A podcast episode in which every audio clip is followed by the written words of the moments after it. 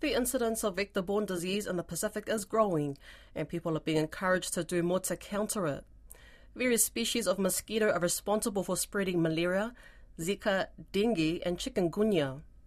In the Pacific, according to the Pacific community, over the 10 years to 2021, there are 69 recorded outbreaks of dengue fever, 12 of Zika virus, and 15 of chikungunya, while the World Health Organization points to soaring malaria levels in Solomon Islands. The impacts of the diseases can be deadly, and in PNG, malaria has been one of the biggest killers for many years.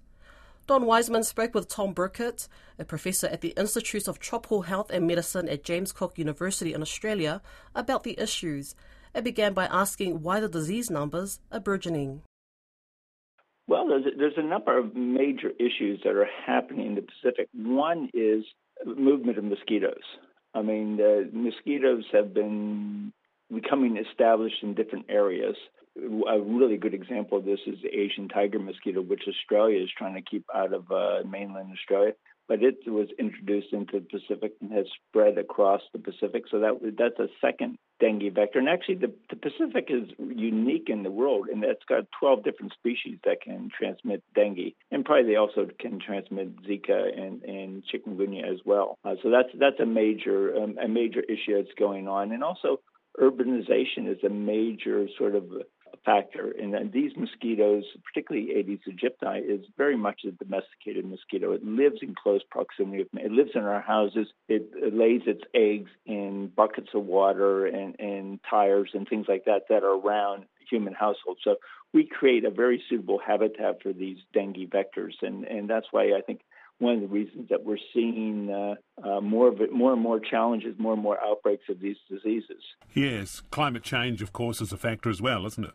Yeah, it certainly can contribute because climate change is really, we always think about the temperature, and the temperature is important in, in regulating the speed at which mosquitoes and, uh, develop, the, the rate of generational change, so building up the population, but it also affects the multiplication rate of the virus inside the mosquito. But one of the big things about climate change is the changing water patterns. So, so mosquitoes have an aquatic stage and the immature stage, and so rainfall is very much going to uh, regulate the availability of, of larval habitats for these mosquitoes.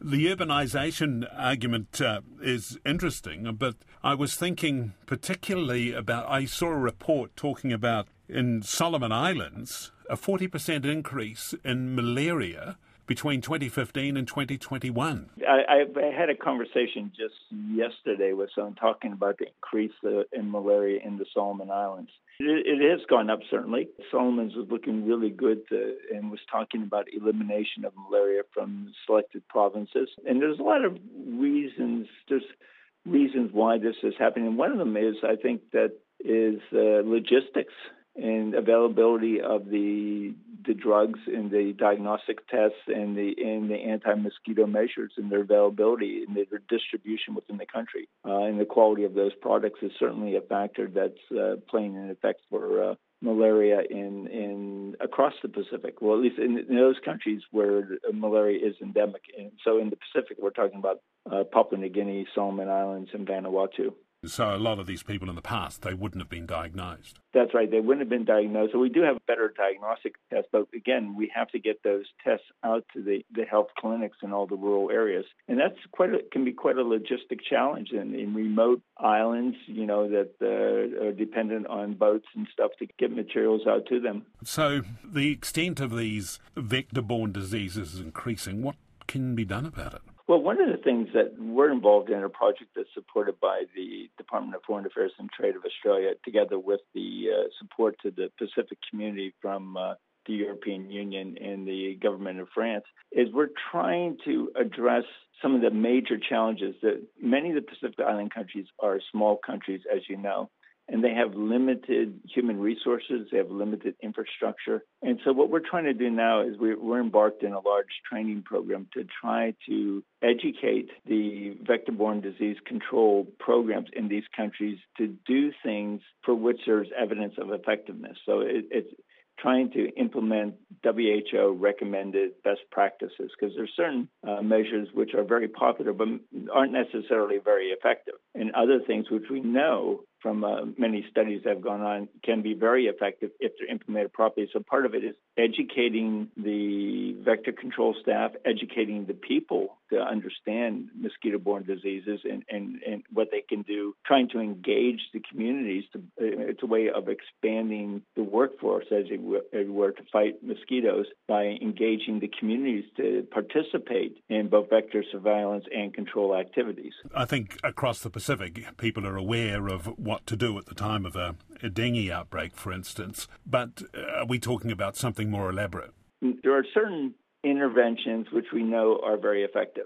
And, and there's others which are very popular. And one of these is outdoor fogging. And that is not effective, but it's very popular. And it's popular globally because, I mean, it's, it's a way of government showing that they care about their people, that they're doing something. It's a very visible activity. But because of the, the behaviors of the mosquitoes, those insecticide droplets don't necessarily impact the mosquitoes. And it's also a very expensive project as well. So you have to understand the mosquito behaviors and their movements and, and able to target behaviors that make them vulnerable to specific interventions. And a really good example of that is, is the major dengue vector, which is Aedes aegypti. It likes to rest inside houses. So if you fog outside, if your outbreak is being caused by Aedes aegypti and you're fogging outdoors, you're not going to kill any aegypti. They're all inside resting. So you have to bring the intervention into contact with the uh, mosquito.